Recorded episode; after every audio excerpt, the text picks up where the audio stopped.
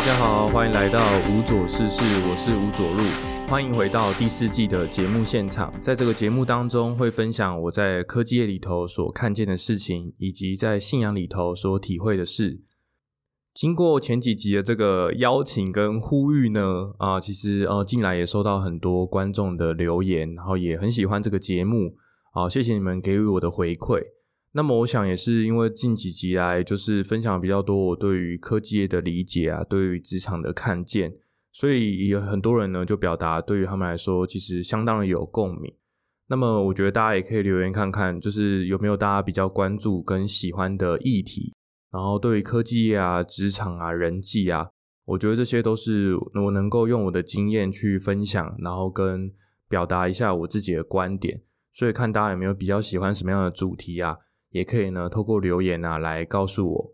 毕竟的话，其实最近就处于全球的整个经济的大变动嘛。那起因就是因为呃美国对于通膨的手段，然后跟美国政府的政策。但是其实上礼拜的这个周末啊，已经看到说，诶，其最新的报告指出，的确目前的升息的手法已经有效的去抑制物价的通膨。因此啊，其实，在上周五的话，有很多科技的，不论是股票啊，然后整体的市场的这个预期啊，乐观指数啊，都大幅的提升。这样，可是哦，对于什么企业当中，像以我们公司来说，其实执行长去发表他们的谈话跟展望明年的时候，还是会有一些担心，因为毕竟大环境就是变得变来越来越艰辛，而且其实未来的变动速度啊，不会像过去可能是需要十几二十年才会迭代。然后到了这个二十一世纪之后呢，可能五年就会迭代一次。那接下来的话，可能也许两三年就会迭代一次。只要你没办法做出一个正确的决定啊，很有可能就甚至会赔掉一整个公司。这都是有可能会发生的事情。这样，但是我觉得执行长给我们的这个观念跟想法是说，他认为啊，其实就是要在这个大变动当中啊，如果我们愿意努力去争取的话，反而呢能够攻下一些啊我们前所未有的。然后这个市场，然后呢，去击败其他的竞争对手。因为过去当中，如果你的竞争对手他们都稳坐市场的龙头，那自然而然的，其实呃，其他的厂商、其他的客户，他们就没有理由啊去选择你的东西嘛。因为原本的东西他用的好好的，也没有什么样的就是不满意啊。然后可能他们能够提供的周边的配套，其实做得更好，那你就你就很难去争取到这一块市场。所以我觉得，像公司当中，可能像我们公司以前大家刻板印象做的主流产品，可能都是一些可稀释的哦，这种消费电子的产品的这个 IC 跟晶片。然后我的话，我的工作就是提供相对应的这些可能刻字化跟调整的服务，然后协助去解决客户端的问题。但其实进来公司有想要去研发一些不同领域的，然后不同产品别的这个晶片。但我觉得这些晶片就是可能每年都会举办发表会，告诉全世界、告诉媒体说我们又做出了什么样的晶片，然后接下来我们要去攻略什么样的市场。但现实的状况就是刚才讲的，其实既有这些客户啊，他很难就是说服他们啊去使用我们的产品。但是其实像执行长跟 CEO 他们也有很努力的去说服一些可能比较关系友好的这个客户，让他们可以在某些专案里头去给予我们一些机会。那也因为这些工作机会跟一些这种产品的合作啊，其实招揽了很多新的领域的工程师，甚至也将很多既有的人啊不断的去投入，所以才会有这个像上一集提到的关于公司内部的人员的改组，然后跟呃整个编制上啊，有些地方要缩编，那有些地方要扩编。那因为在人事冻结的基础上，还蛮有可能就是公司最后的做法就是他不会开除任何人。但是他会用现有的这些员工去做一个妥善的安排，然后把之前所缺人的这些领域啊，或者是岗位呢补上啊，就是相对应的工程师。那对我们来说，就是因为毕竟薪水待遇也比较好嘛，所以其实相对应的你就是要付出比较多的努力，然后积极的去学习一些新的产品跟新的科技。对，不然的话，我觉得真的是在这边工作，每个礼拜每个礼拜都有很多。颠覆我的认知观的一些东西，不论是可能客户做的产品、客户想要用的功能，或公司想要去推广的新技术，我觉得这些东西也的确都是身为一个基层员工来说啊，我自己也都知道很吃力的，然后尽可能去跟上整体的大方向的脚步，这样。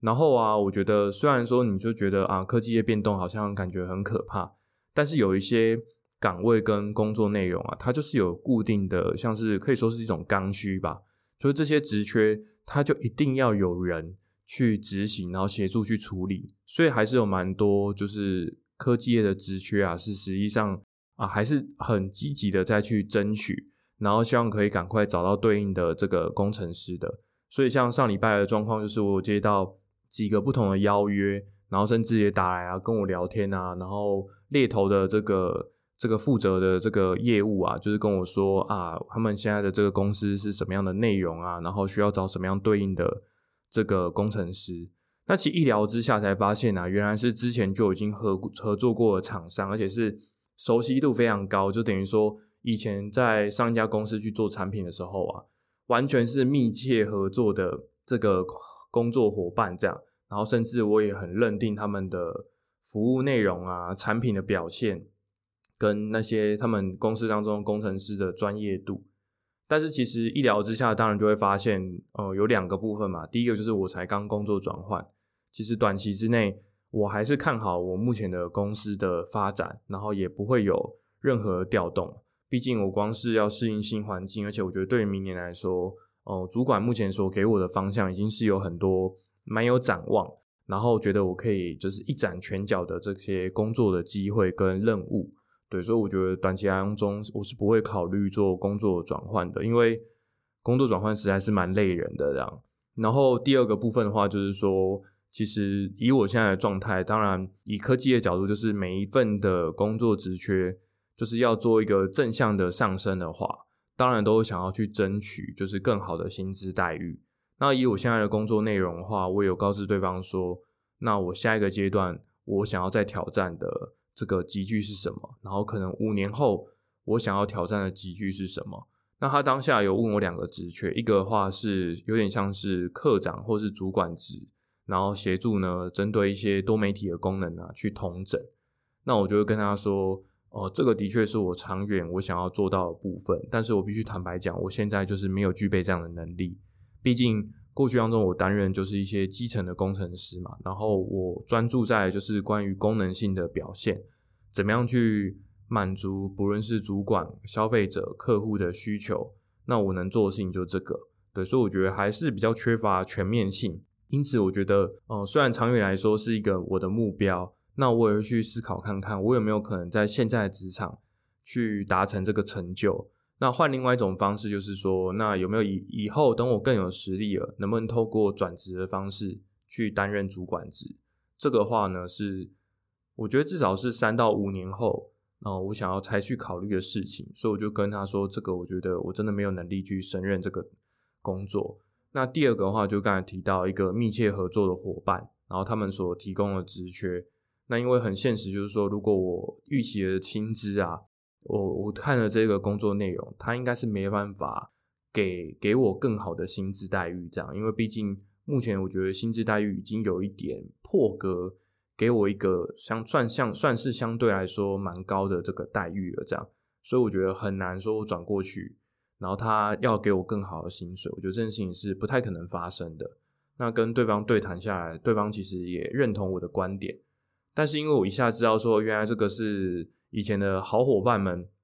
他们的公司的职缺确实觉得这个职缺不错，所以我就跟他说：“哦，如果你这个职缺我分享给我认识的人，我帮你介绍的话，可不可以？”那对于猎头来说，其实他们合作方式既然都是基本上都是帮这个公司找到适合的工程师职缺的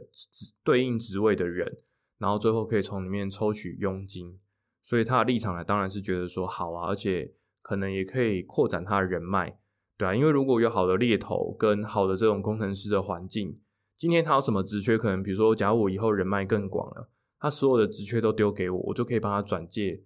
各各种啊，他可能会需要的人。其实对他来讲，这也是他职场去陌生开发的一环，这样对啊，所以他当然觉得说很乐意去做这件事情，所以我就赶快把这个职缺分享给我，觉得我觉得还蛮认同他的工作能力。以及那个个性的人，而且我觉得我进来从上个月开始吧，陆陆续续有帮一些周边的朋友啊，甚至教会里面的人去介绍对应的工作。那我自己的想法就是说，我并不是说一昧的把薪水最高，然后感觉工作内容最棒的，就是介绍给每一个人，而是我也会去评估看看对方对于目前的职业的规划意向是什么。比如说，有些人就是已经进入成家立业的阶段，他们就是需要呃更弹性的工时，然后更高的薪资待遇。那我觉得就是这样子的人的话，我就可以给他们一个对应的一些工作类别。然后有一些部分可能他要求的是更硕士以上，甚至是高学历的，然后他的工作强度更强的，那我觉得他转介的对象就会不太一样。因此，我就转介给这个我觉得蛮以前蛮欣赏他的同事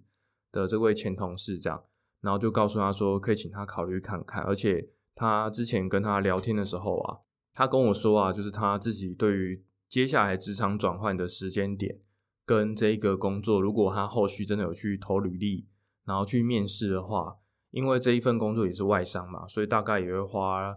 最少两个月的时间去面试。那因为他自己可能设想的是，可能明年农历新年后领完年终之后啊，再开始转职，所以我觉得这个时间点呢，其实是蛮对得上的，所以就鼓励他呢，就是可以考虑看看，要不要去试试看这个工作内容。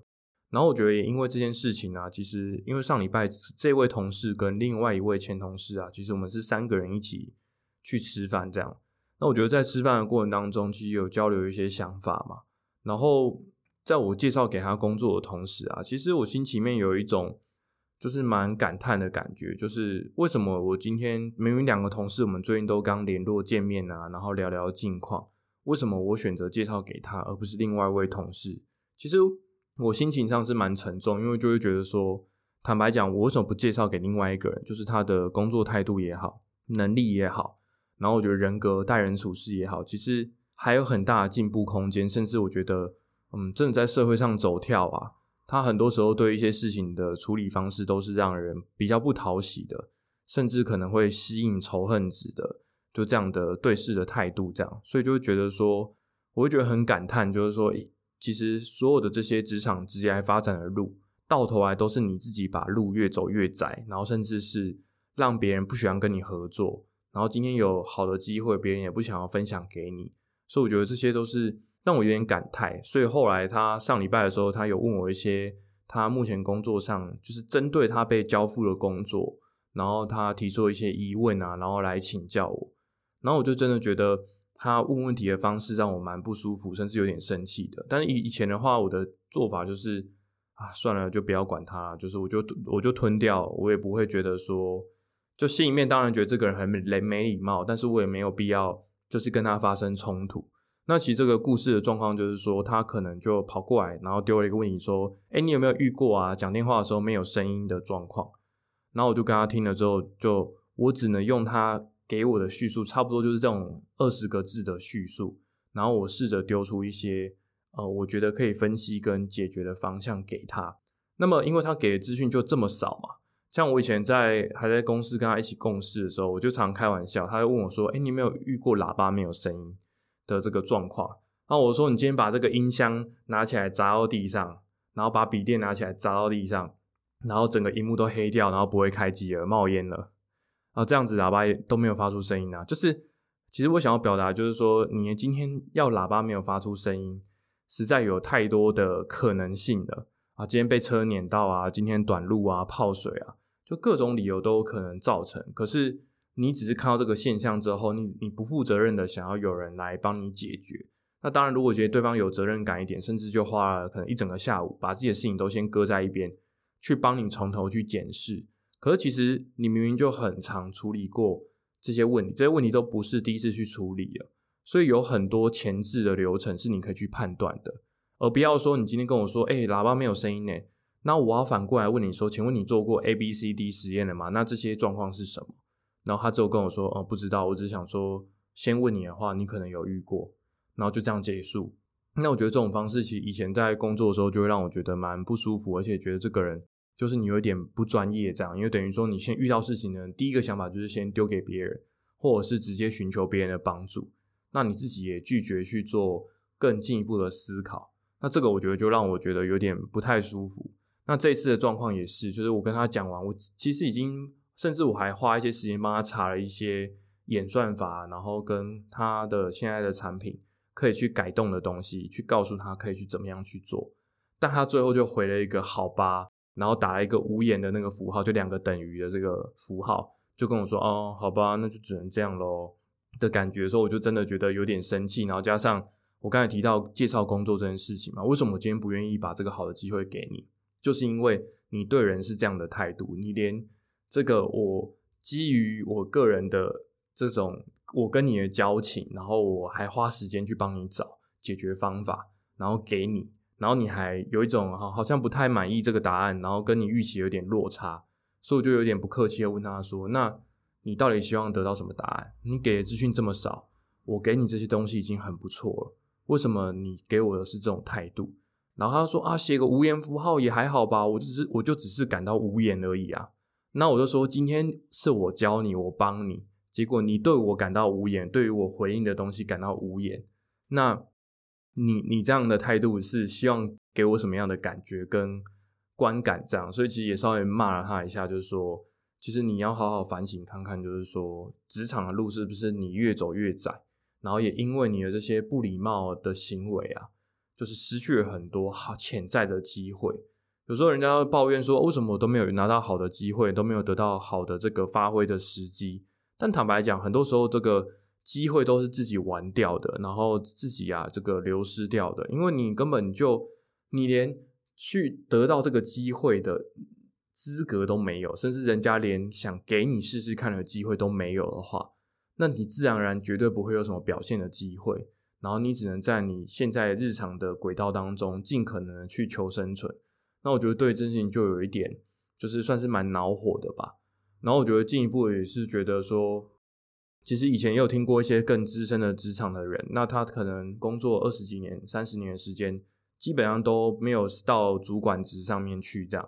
然后其实他分享了一个东西，就是说怎么样去检视你在科技业当中啊，你的做人有没有成功，或是你发展的顺不顺。啊，并不单纯只是看薪资啊，或工作的成就。我觉得有一个很重要，就是说，你今天想要做工作转换的时候啊，三十岁之后啊，就他提出个理论，就是说，三十岁之后啊，基本上你的找工作啊，就不会是透过这个投履历啊，来这个得到面试机会的，不会是透过什么一零四啊，透过 LinkedIn 啊。其实，如果你有好的这个职场的发展跟人际的这个人脉的话，其实很多时候，他说他的做法就是打电话给他以前的前同事，问他说：“哎，最近你在哪里高就啊？然后在什么样的职位啊？啊，你那边最近有缺什么样的职位吗？”然后对方也会很客气的问说：“啊，你最近想要找什么职位？想要薪水高还是工作内容简单一点的？然后可不可以准时下班的？福利怎么样啊？就是稍微可能他只要问个一轮，可能问个三四个人，可以立刻得到好几个工作机会。那别人就说：哦，没问题。”哎，先丢个履历过来，看看你最近混的怎么样啊？然后我来帮你想办法，或帮你问问看有没有适合你的职缺。那我的确，我觉得到工作这几年以来啊，我觉得这的确就是一个呃蛮重要的标准的。因为当你没有一个好的人际互动的关系，然后甚至是你是不是一个让人想要跟你一起工作的人，我觉得这个其实就是在科技当中去生存的时候，我觉得一个蛮重要去检视的内容。因为毕竟。现在人才市场其实是人才济济这样，然后我觉得更多的时候，今天同样的工作内容、同样的职缺，其实能够胜任这个职位的人非常非常的多，然后很多人都具备能力去胜任这个职位，但最终为什么人家选择录取你而不是录取别人呢？就是因为对方他觉得我愿意跟这个同事、愿意跟这个员工一起共事，那你是一个互动起来让人感觉到舒服的人，我会觉得说。这其实是一个更重要的我们要去检视的标准，对啊，所以我觉得这也算是一个科技业当中的人品质检表。然后我觉得最基本的就是说，如果你在职场里头要去互动，我觉得呃，当然有时候大家会觉得说啊，信件里面大家都会写什么 best regard 啊，thanks 啊，big thanks 啊，就是大家都会很常去写这些感谢。但是我觉得从这个其实是最基本的一块。然后我觉得第二块就是说，你实际上在对人、对厂商、对客户的时候。他的互动的方式是怎么样？有的时候你能不能展现你的专业？比如说你对于问题分析的逻辑是怎么样？今天你遇到一个问题你可能要回报给厂商，那或者说你要跟客户说明的时候，你的说话逻辑是怎么样？我觉得这个是第一个。然后第二个就是说，你今天遇到你不会的事情，你不知道怎么处理的事情的时候，你的态度是什么？你在寻求帮助的时候，你的表达方式是什么？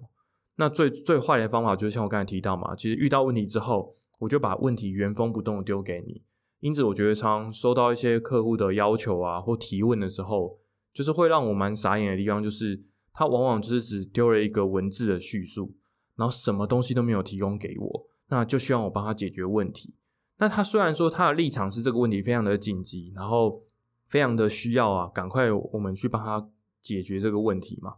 但是与此同时，他什么都没有提供给我，也没有任何他对于这个问题的见解，导致啊，我看到这个问题之后。我的第一个工作天就是先丢出一大堆问题，或打给他之后跟他厘清状况之后，请他把我需要的这些分析资讯补齐给我。那接下来可能他第二天就花一整天的时间去帮我收集这些东西，再提供给我。那我实际上啊，正式开始着手这个问题啊，是第三天才能解决这个问题。那么的话，我觉得根本就。因为你的这种错误的态度跟做事情的方式，其实到头来也是损害了你自己的做事的效率啊。所以我也可以理解说，就是这一位我不太想要分享工作资讯给他这位同事啊，就是他自己本身的工作形态就是很长，留到在公司留到八九点，然后甚至更晚的时间，即便是专案比较宽松的时间的宽宽松的时期啊，基本上他也都会留到八点半以后，然后甚至到九点的时候。但坦白讲，当时根本就没有任何的，就是其实当时都很轻松，其实根本没有什么重要的工作要去做。但他还是习惯性的会把他一整天的工作用很松散的方式去分配，让他即使到了晚上吃个东西之后，依然有其他的事情要去处理，然后全部都做完之后啊，再结束一整天的工作。那我觉得这样的工作态度其实就不是我很欣赏的，因为我就像前几集讲过了嘛，其实。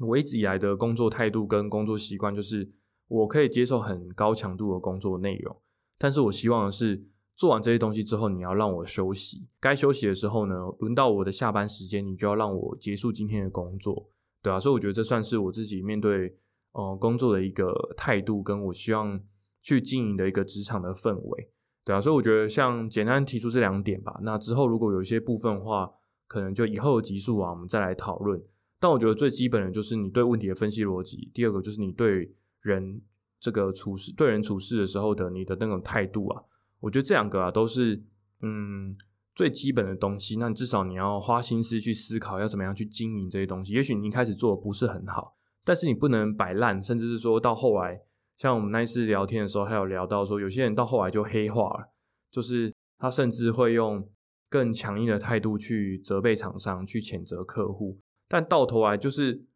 今天我根本就完全不知道发生什么事情，然后你只用一个文字叙述，或突然打电话来骂我说为什么这个功能这么烂，这么不好用，然后表现起来这么差。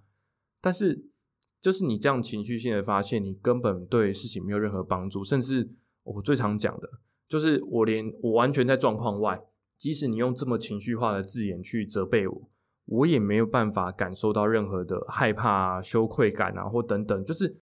我连这种我自己的这种羞愧的情绪都你都没办法带动我的这种负面情绪，就我完全不想理你。就是哦，好，那你想要骂骂完了吗？那请问等下有什么？那我需要什么资讯才能够解决问题？我还是一样，我很冷静的去跟提给你，因为就是你的攻击对我来讲无效，而且你把自己弄得很累。那我觉得这种也不是我很喜欢的这种职场的风格，这样对啊。所以我觉得以上的话呢，就是这一集提到的关于这个。科技业的呢，人品的自我检视方式。那如果大家对这些内容啊，还有更感兴趣的话题的话，也欢迎呢就留言啊来告诉我。那我们进入呢今天的这个圣经分享的时间。今天讲到的是这个职场的转换嘛，然后呢就是请别人呢看着过去你所累积的一切啊，来得到好的工作机会啊，得到祝福。所以啊，我就想到圣经当中呢这个列王记下二十章呢二到三节。如果有兴趣的人，可以去把《列王记下》二十章呢，整个把它读完。那当时的话，其实就是在南犹大国有一个很英明的这个君王呢，就叫做西西加王。当时其实神透过这个以赛亚先知呢，就告诉他说：“啊，你已经要要准备，就是寿终正寝了。这样，你你这个生病啊不会好了，你就要死掉了。这样。但是呢，西西加王啊，他就很痛哭流涕的就跟神祷告说啊，希望神啊能够纪念我过去所做的事情，然后呢亲自来帮助我，然后度过这个难关。那不仅是帮助我个人度过这个难关，也是帮助国家解决这些国防的问题。因为毕竟，呃，整个以色列国啊，他们一直以来呢，都还是在两河流域当中处于比较弱势的存在，然后加上有一些比较败坏的君王，让国力非常的衰弱。然后呢，四处啊都是这个外患，这样。对，所以当时呢，这个西西家王就做出了这个祷告。那我呢就念一下这个经文。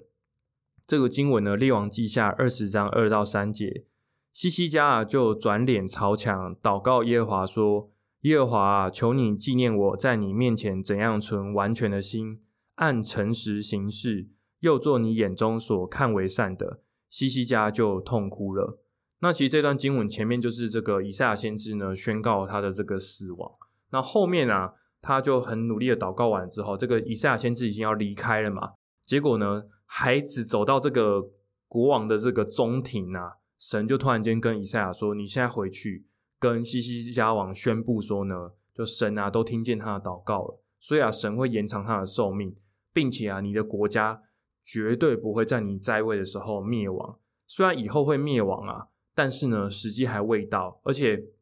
神会保守你的国民的。”所以后来果然过这个三四十年之后啊，等到这个西西王都已经传了不知道往下传传了四五代啊，这个南犹大国也灭亡。而且其实灭亡的话，其实它灭亡的方式还是跟北以色列啊比较不太一样，就是南犹大国的方式是直接被俘虏。所以其实虽然国家灭亡了，但基本上哦，他们对于耶和华神的信仰、文化这些东西都有很好的被保存下来。因此啊，才有机会啊，在这个西元元年的时候，即便是处于这个亡国状态、被罗马帝国统治的情况下，以色列人还是能够保有这种种族自治的权利，保留自己的祭祀啊、宗教啊，然后文化。我觉得这一切啊，也我觉得某种程度也是神对于这个西交的约定，然后对于这个民族的祝福，这样。所以我觉得也是像今天所分享，其实你职场当中。当然，有时候有大环境的困难跟险阻啊，但能不能帮助你度过难关的，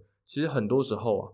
都是基于呢你过去是怎么样的累积，基于你过去是怎么样的付出啊，来决定呢你的职场之路、你的人生之路是会越走越宽阔，还是呢越走啊越狭隘。当然，患难总是会来袭的，但是啊，就像冲浪一样，你有没有能力呢去征服这些患难我觉得在职场当中。真的会觉得说，这是每一天当中不断的在考验我们这些部分。那有些人会觉得这件事情让他愁眉不展，然后会觉得很痛苦。但是我也觉得，的确有看过很多人是乐在其中，也觉得这个才是职场的乐趣，这样对吧？不知道大家觉得你各位是哪一种人呢？就是只要遇到困难啊，就感觉要崩溃的人呢，还是很享受职场乐趣的人？也欢迎呢，就透过留言呢来跟我分享哦。那以上啊，就是今天所有节目的内容了。我是吴佐入，我们就下集再见喽，拜拜。